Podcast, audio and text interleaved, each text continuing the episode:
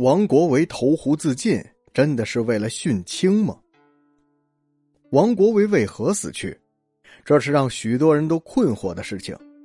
关于王国维的死亡原因，人们做出了各种各样的推测。蔡仲德先生认为，王国维的死是为了殉清，他一连写了好几篇文章来论证他的这个观点。他提到：“我并不否认王国维的死因中含有其他因素。”但我认为，生活不幸、悲剧人生观、性格矛盾、思想冲突等，也许都对其死不无影响，却都不是促使他非死不可的现实的、直接的、决定的原因。陈寅恪提出的“训文化”可谓是言之成理，却无法说明王国维为何经此数十年不死，而到一九二七年才死呢？又为何遗书有再辱之语？唯有殉清说才足以回答这些问题，才是促使他自沉的现实的、直接的、决定性的原因。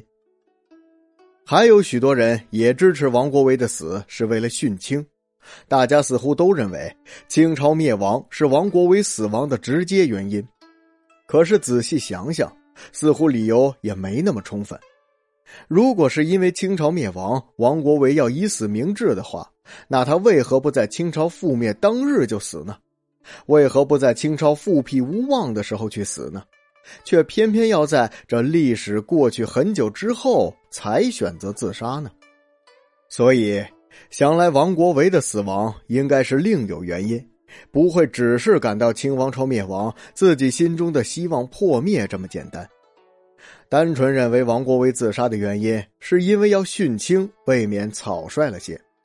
作为一个学贯中西的人，王国维应该不至于将王朝的兴亡看得比生命更重要。王国维所恐惧的、无奈的，应该是社会变革使得他们这些昔日的知识分子心中一片迷茫。车夫要和主人同桌吃饭。社会上最坏的地痞流氓一翻翻过来做政治上的支配者，这些都让他们无法接受。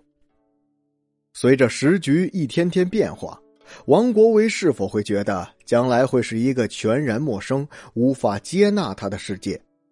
所以他是否才选择了自沉呢？